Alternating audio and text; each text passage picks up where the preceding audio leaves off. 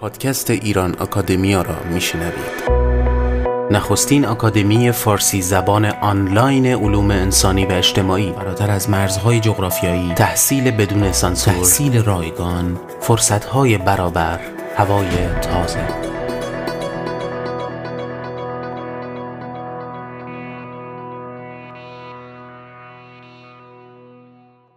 سلام دوستان سجاد سپهری هستم و این هم اپیزود 29 پادکست ایران آکادمی است پادکست ایران آکادمیا یک پادکست با موضوع آموزشی است که شما هم می‌تونید در تولید اون مشارکت داشته باشید و پیشنهادها و نظراتتون رو از طریق لینک پیام صوتی که همواره زیر هر کدام از اپیزودها مشاهده می‌کنید با ما در میان بگذارید. این اپیزودها رو بر روی 11 پلتفرم می‌تونید مشترک بشید و همواره در دسترس باشه. همچنین اخیرا بر پلتفرم فارسی ناملیک هم این پادکست داره به طور آزمایشی پخش میشه که از اونجا هم می‌تونید پادکست رو مشترک بشید.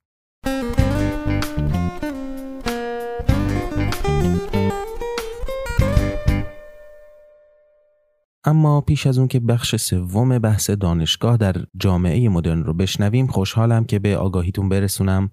که دوره هشت هفتهی تک کلاس رایگان و همگانی حقوق بشر فراتر از اخبار از امروز دوشنبه دهم تیر ماه شروع شده ولی شما هنوز هم فرصت ثبت نام در این دوره رو دارید. به لینک معرفی و ثبت نام این کلاس زیر همین اپیزود دسترسی دارید و سپاسگزار خواهیم بود اگر اون رو با دوستان و آشنایانتون در میون بذارید تا اونا هم بتونن از این کلاس بهره ببرن. پس فرصت رو از دست ندید و حتما در این کلاس که رایگان و با کیفیت بسیار بالایی تهیه شده شرکت کنید.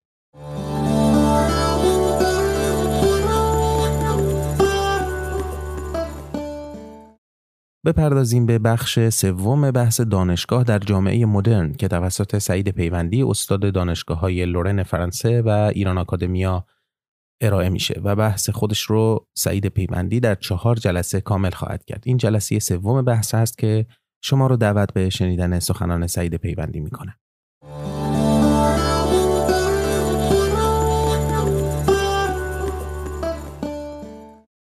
مجموعه بحثایی که من در طول چند هفته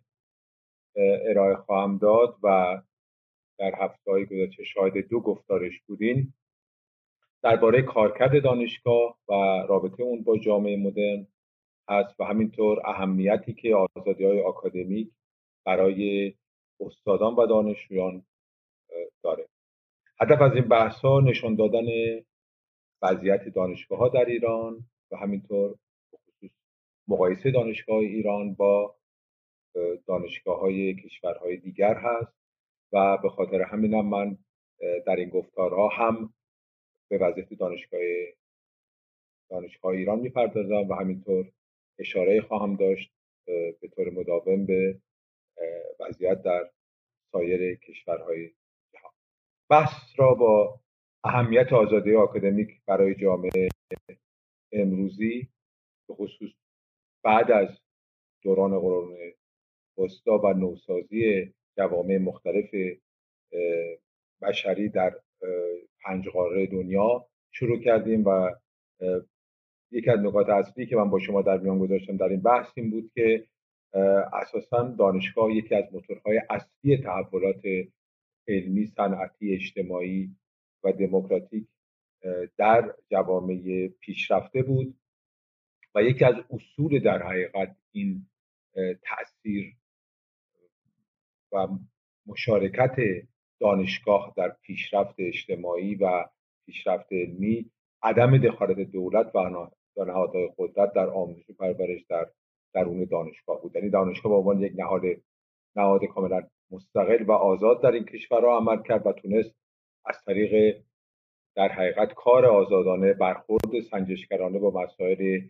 علمی اجتماعی انسانی و پدیده های مختلف بتونه مرزهای دانش رو گسترش بده و به هر جامعه کمک بکنه که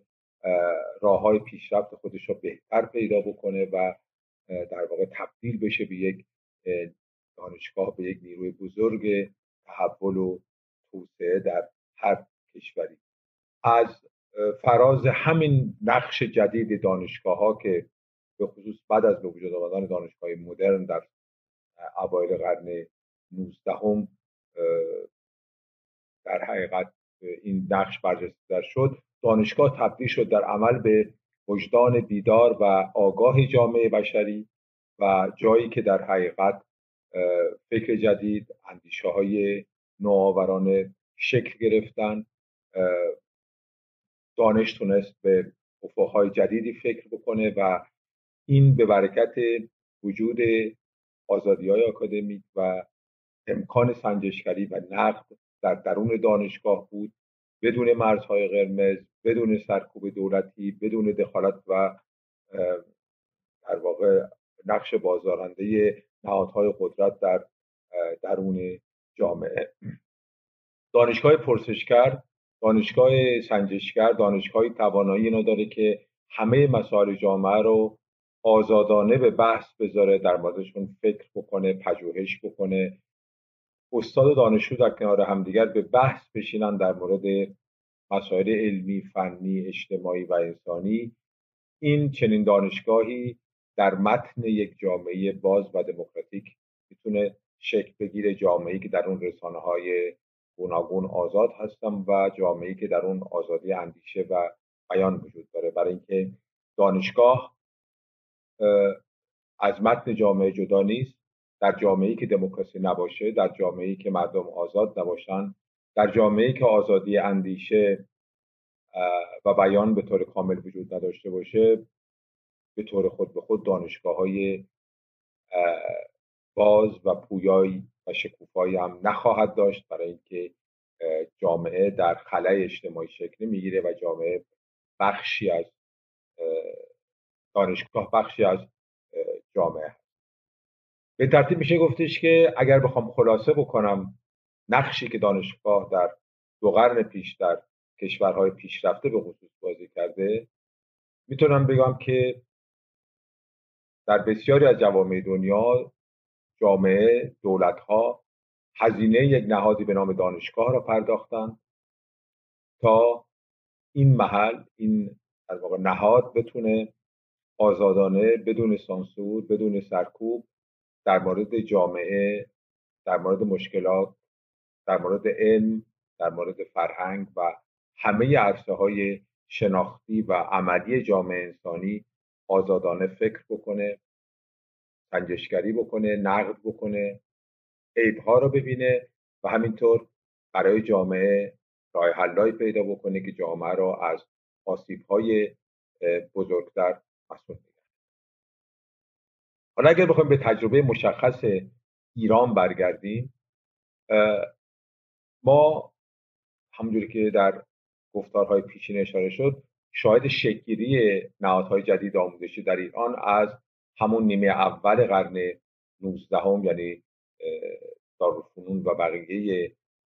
مؤسسات جدیدی که در ایران به وجود اومدن هستیم. ولی ما هم دارای تجربه دانشگاهی پیش از دوران اسلام هستیم یعنی دانشگاهی مثل جنوب شاپور که اطلاعات زیادی در مورد اون نداریم ولی می‌دونیم که به حال ایران یکی از تمدن‌های باستانیه که دارای مراکز آموزشی بسیار گسترده و شکوفایی در, مقایسه با دوران خودش دانشگاه هایی که در دوران اولیه حضور اسلام در ایران به وجود اومدن یعنی در سه چهار قرن اول در حقیقت توسعه اسلام و حضور اسلام در ایران در آسیای مرکزی در بیرون نهرین و این مناطقی که به تمدن ایرانی مربوط می‌شد. اینها دانشگاهی بودند که در زمان خودشون بسیار نوآور بودن و تونستن به مراکزی تبدیل بشن که در آنها بحث و جدل علمی و گسترده گسترده جریان داشت. و در عمل اینا تونستن یه نقش مثبتی در زمان خودشون در توسعه علم و دانش و اندیشه بازی بکنن. اما به تدریج با سرطه گرایش های مذهبی و همینطور نیروهایی که بسیار محافظه کار و یکسونگر بودند به تدریج سایر علوم از دانشگاه های ایران اون زمان ایران مثل مدرسه نظامیه و نهادهای مشابه به تدریج بیرون رانده شدن. علوم دیگر به تدریج جاشون تنگ شد و فقط همه چیز به علوم دینی و حوزه های نزدیک به اون محدود درست عکس تحولی که در اروپا و در کشورهای پیشرفته رخ داد. یعنی اگر در کشورهای پیشرفته مدارس قدیمی اولیه که دانشگاه های اولیه هم بودن مثل سوربون، اکسفورد، کمبریج یا دانشگاه دیگه. اینها در طول زمان به تدریج اون شکل مذهبی اولیه که داشتن به تدریج محدود شد و علوم جدید تونستن وارد دانشگاه بشن و حتی علومی که در ابتدا با علوم دینی و الهیات همزیستی داشتن مثل پزشکی یا حقوق. اینها تونستن جاشون رو هم از این طرف تحکیم بکنن و هم گسترش بدن. در کشورهای مانند ایران درست مسیر وارونه طی شد یعنی این تحول وارونه بود. علوم مذهبی نیروهای مذهبی تونستن بقیه گرایش ها را از این مدارس بیرون بزنن و در حقیقت ما وقتی به قرن 15 16 17 که می‌رسیم در حوزه تمدن اسلامی و از جمله به خصوص در ایران تقریبا میشه گفتش که هیچ مؤسسه آموزشی نداریم که تا حدودی به حوزه های غیر دینی بپردازه و همه چیز در حوزه های علمیه و مدارس دینی. خلاصه شد و این یکی از دلایل مهم بازماندگی این کشورها از کاروان پیشرفت علمی و فنی قرنهای 16 هم 17 هم 18 هم و 19 هم بود. و بنابراین روزی که ایران تصمیم گرفت به در حقیقت این کم بود و این خلای تاریخی پاسخ مثبت بده و مؤسسات جدید آموزشی رو برای تدریس علوم جدید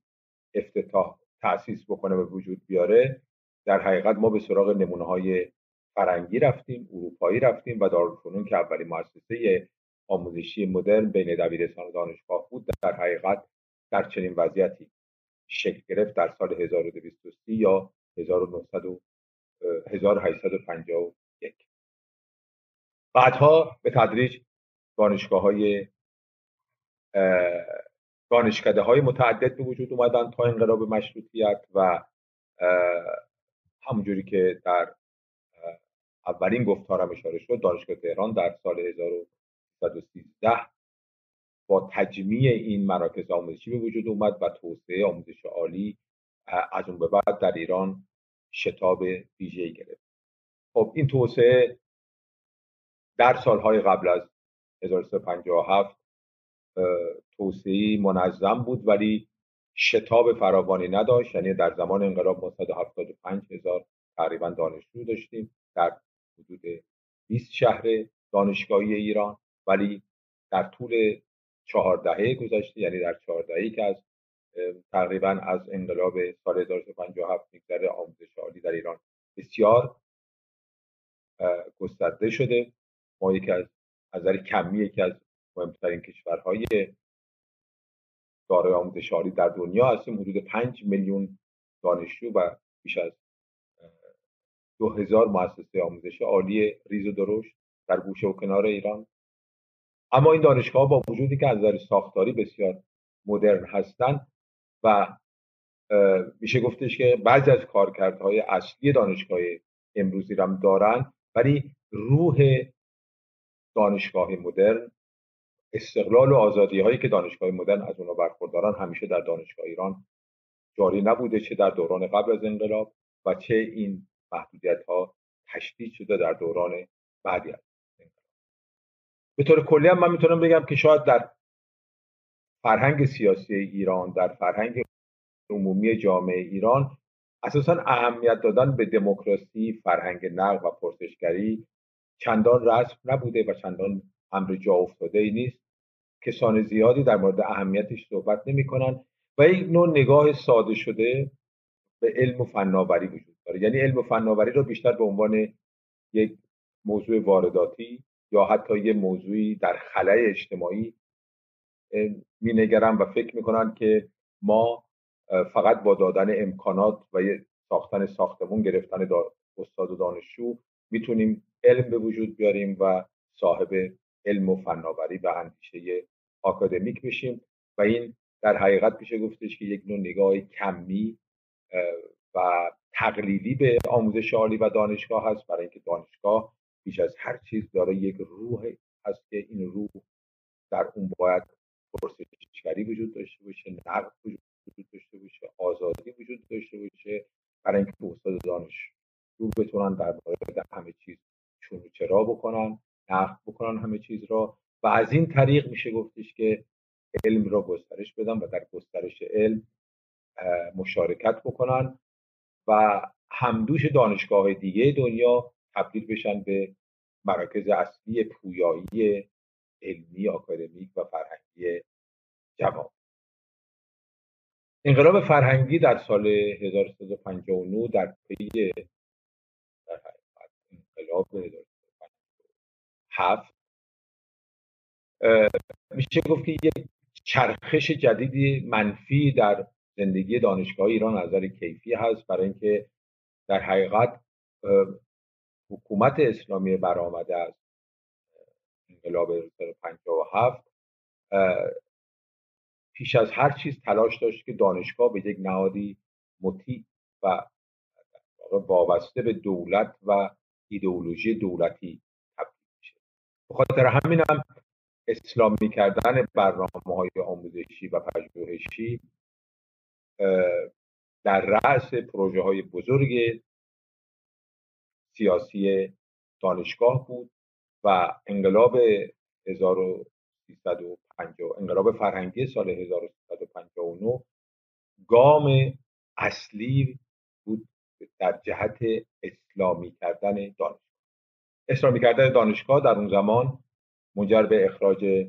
حدود چهل درصد از استادان شاغل اون زمان شد به اضافه بیش از سی و چند هزار دانشجویی که به خاطر داشتن عقاید غیر اسلامی از دانشگاه اخراج شدن و این انقلاب فرهنگی نهادهای جدیدی مثل شورای عالی انقلاب فرهنگی رو به وجود آورد که به همراه وزارت علوم کارشون در حقیقت کنترل دقیق مؤسسات و برنامه آموزشی بود و تعیین رئیس دانشگاه و خلاصه همه چیزهایی که در بقیه جاهای دنیا دانشگاه ها به طور مستقل و قائم به ذات انجام میدن و کسی در امورشون دخالت نمی‌کنه و اگر هم کسی نظارتی بر امورشون داره بیشتر بر کیفیت کارشون هست تا بر محتوای کارشون. در ایران انقلاب 1357 و انقلاب فرهنگی 1359 میشه گفت اون محدودیت های تاریخی که دانشگاه ایران داشت رو باز هم بیشتر کرد و به نوعی میشه گفتش که استقلال دانشگاه های ایران چیز زیادی ازش باقی نموند برای اینکه در کنار این تحولاتی که ازش اشاره کردم تغییر برنامه های درسی اسلامی کردن علوم انسانی یا اسلامی کردن دانشگاه همزمان ما شاهد حضور نهادهای نظامی امنیتی مذهبی سیاسی در دانشگاه هستیم که همه اینها در حقیقت کاری به کار آکادمیک و علم و دانش و تحقیق ندارن بلکه کارشون بیشتر کار امنیتی و کار کنترل دانشجویان و استادان. برای همین نهادهایی مثل حراست دانشگاه نمایندگان بسیج رهبری امامی جمعه همه اینها نیروهای غیر دانشگاهی هستن که شب و روز در کار دانشگاهی در ایران از سال 1959 در ایران دخالت کردن و می‌کنن به درجات مختلف و همه اینها به معنی محدود کردن دانشگاه و کاستن از فضای در واقع فکری دانشگاه فضای تنفسی دانشگاه هست و فشارهایی که بر استاد دانشجو هست برای اینکه چون چرا نکنه هر گونه که خواست فکر نکنه و از بالا در حقیقت به دانشگاه گفته میشه که تحقیق باید چگونه باشه تدریس باید چگونه باشه و چه چیزهایی رو نباید دانشگاه به استاداش و به دانشجوهاش بگه یا اونا انجام بدن. و اینها در حقیقت میشه گفتش که در مقایسه با کشورهای دیگر خب یک عقب نشینی بزرگ و یک نوع میشه گفتش که کمبود اساسی و آسیب بزرگ آکادمیک در دنیای امروز در مقایسه با کشورهای اگر من بخوام نمونه های از نوع برخورد با دانشگاه را در بین شخصیت های اصلی سیاسی کنونی ایران بیارم خب مثال ها بسیار متعدد هستند. برای مثال آیت الله خامنه ای که یکی از مشوقین اصلی انقلاب فرهنگی سال 1359 و تصویه های بزرگ انقلاب فرهنگی بود به نام اسلامی کردن معتقد بود که دانشگاه ها مغزهای تربیت می‌کنن که غربی هستند. او مدعی بود که احکام اسلامی اقتصاد اسلامی فرهنگ اسلامی علوم عقلی اسلامی وجود داره و ما زیاد نیازی به این دانشگاه به شکل کنونیش نداریم. و او اشاره می‌کرد که اگر قرار متخصص بیاورید باید از حوزه علمی متخصص حوزه علمی که درش علمای اسلامی وجود داشتن که فقط کارشون الهیات و علوم دینی بود و هیچ سررشته از سایر علوم دانشگاهی نداشتن ولی این تصور وجود داشت در بین مسئول سیاسی که گویا حوزه علمی مراکز بسیار شاخص فرهنگی و علمی هستند که می‌تونن پیام آور در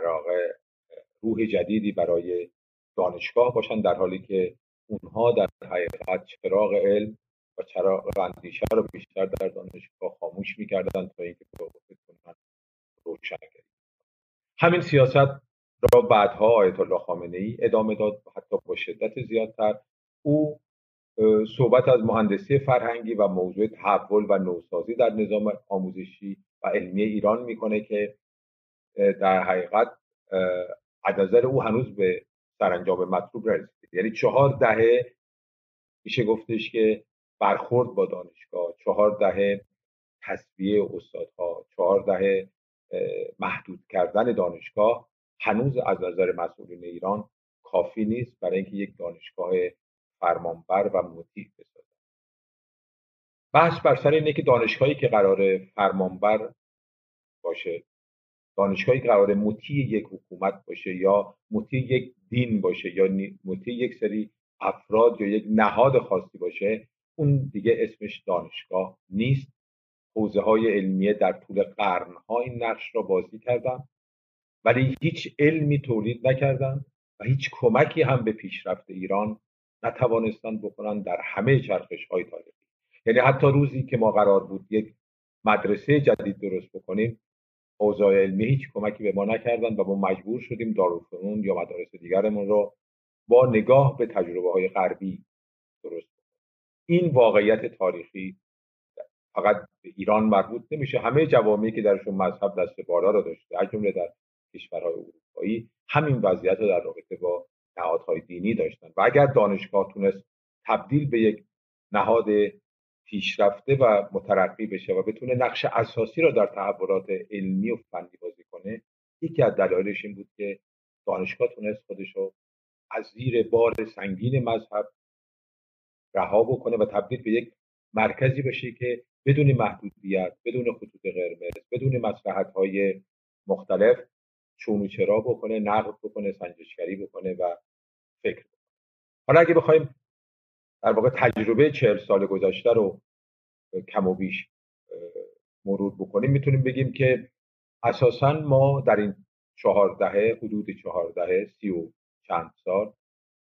ما دوره های مختلفی داشتیم. همیشه وضع به یک گونه نبود. ما دوره آقای معین را داشتیم که دانشگاه ها در در چهارده گذشته بیشترین آزادی ها رو داشتن کم و بیش به طور نسبی. بعد اوج دخالت دولت رو باید در دوره هشت ساله آقای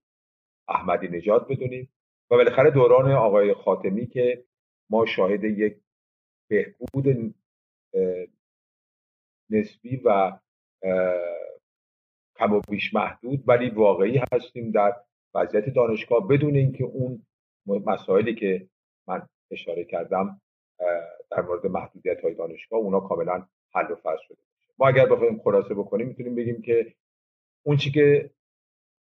کاهش شدید استقلال دانشگاه میشه اسمش گذاشت در سالهای آقای احمدی نژاد. نظارت بر استاد استخدام استاد پذیرش دانشجو به خصوص در دوره دکترا بود. با آوردن بورسیه های غیرقانونی دوره دکترا که هیچ ارتباطی با کار علمی نداشتن و بیشتر با پارتی بازی و برای اعمال نظر و با تبعیض و برای آوردن کسانی که از نظر ایدئولوژیک نزدیک به حکومت بودن انجام محدود کردن استادان غیر خودی و فرصت و ندادن فرصت های مطالعاتی به آنها و جلوگیری از ترفیع یا گرفتن پروژه های پژوهشی استادان یکی دیگه از محدودیت های جدید مهمی بود که به دانش در دانشگاه ها اعمال شد. ستاره کردن دانشجویانی که به گونه دیگر میاندیشیدن مخالف بودن این هم یکی از در واقع ضربه هایی بود که به استقلال دانشگاه شد. نظارت بیشتر بر درس ها و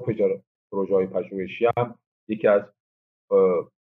پروژه بود که در دوران آقای احمدی نژاد با شدت بیشتری پی گرفته شد و بالاخره استفاده از نیروهای فشار برای کنترل استادا هم مورد دیگه بود که در دوران آقای احمدی نژاد شد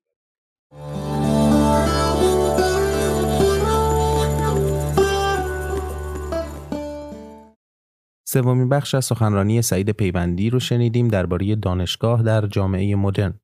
یک بخش دیگر از این سخنرانی باقی مونده که در اپیزود سیوم به شما تقدیم خواهد شد. امیدوارم از این پادکست بهره برده باشید. اگر که این پادکست رو سودمند ارزیابی می‌کنید لطفا با به اشتراک گذاشتن اون با دوستان و آشنایانتون به شنیده شدنش بیشتر کمک کنید و بدین ترتیب در نشر دانش هم بکوشید. تا دوشنبه و اپیزودی دیگر بدرود.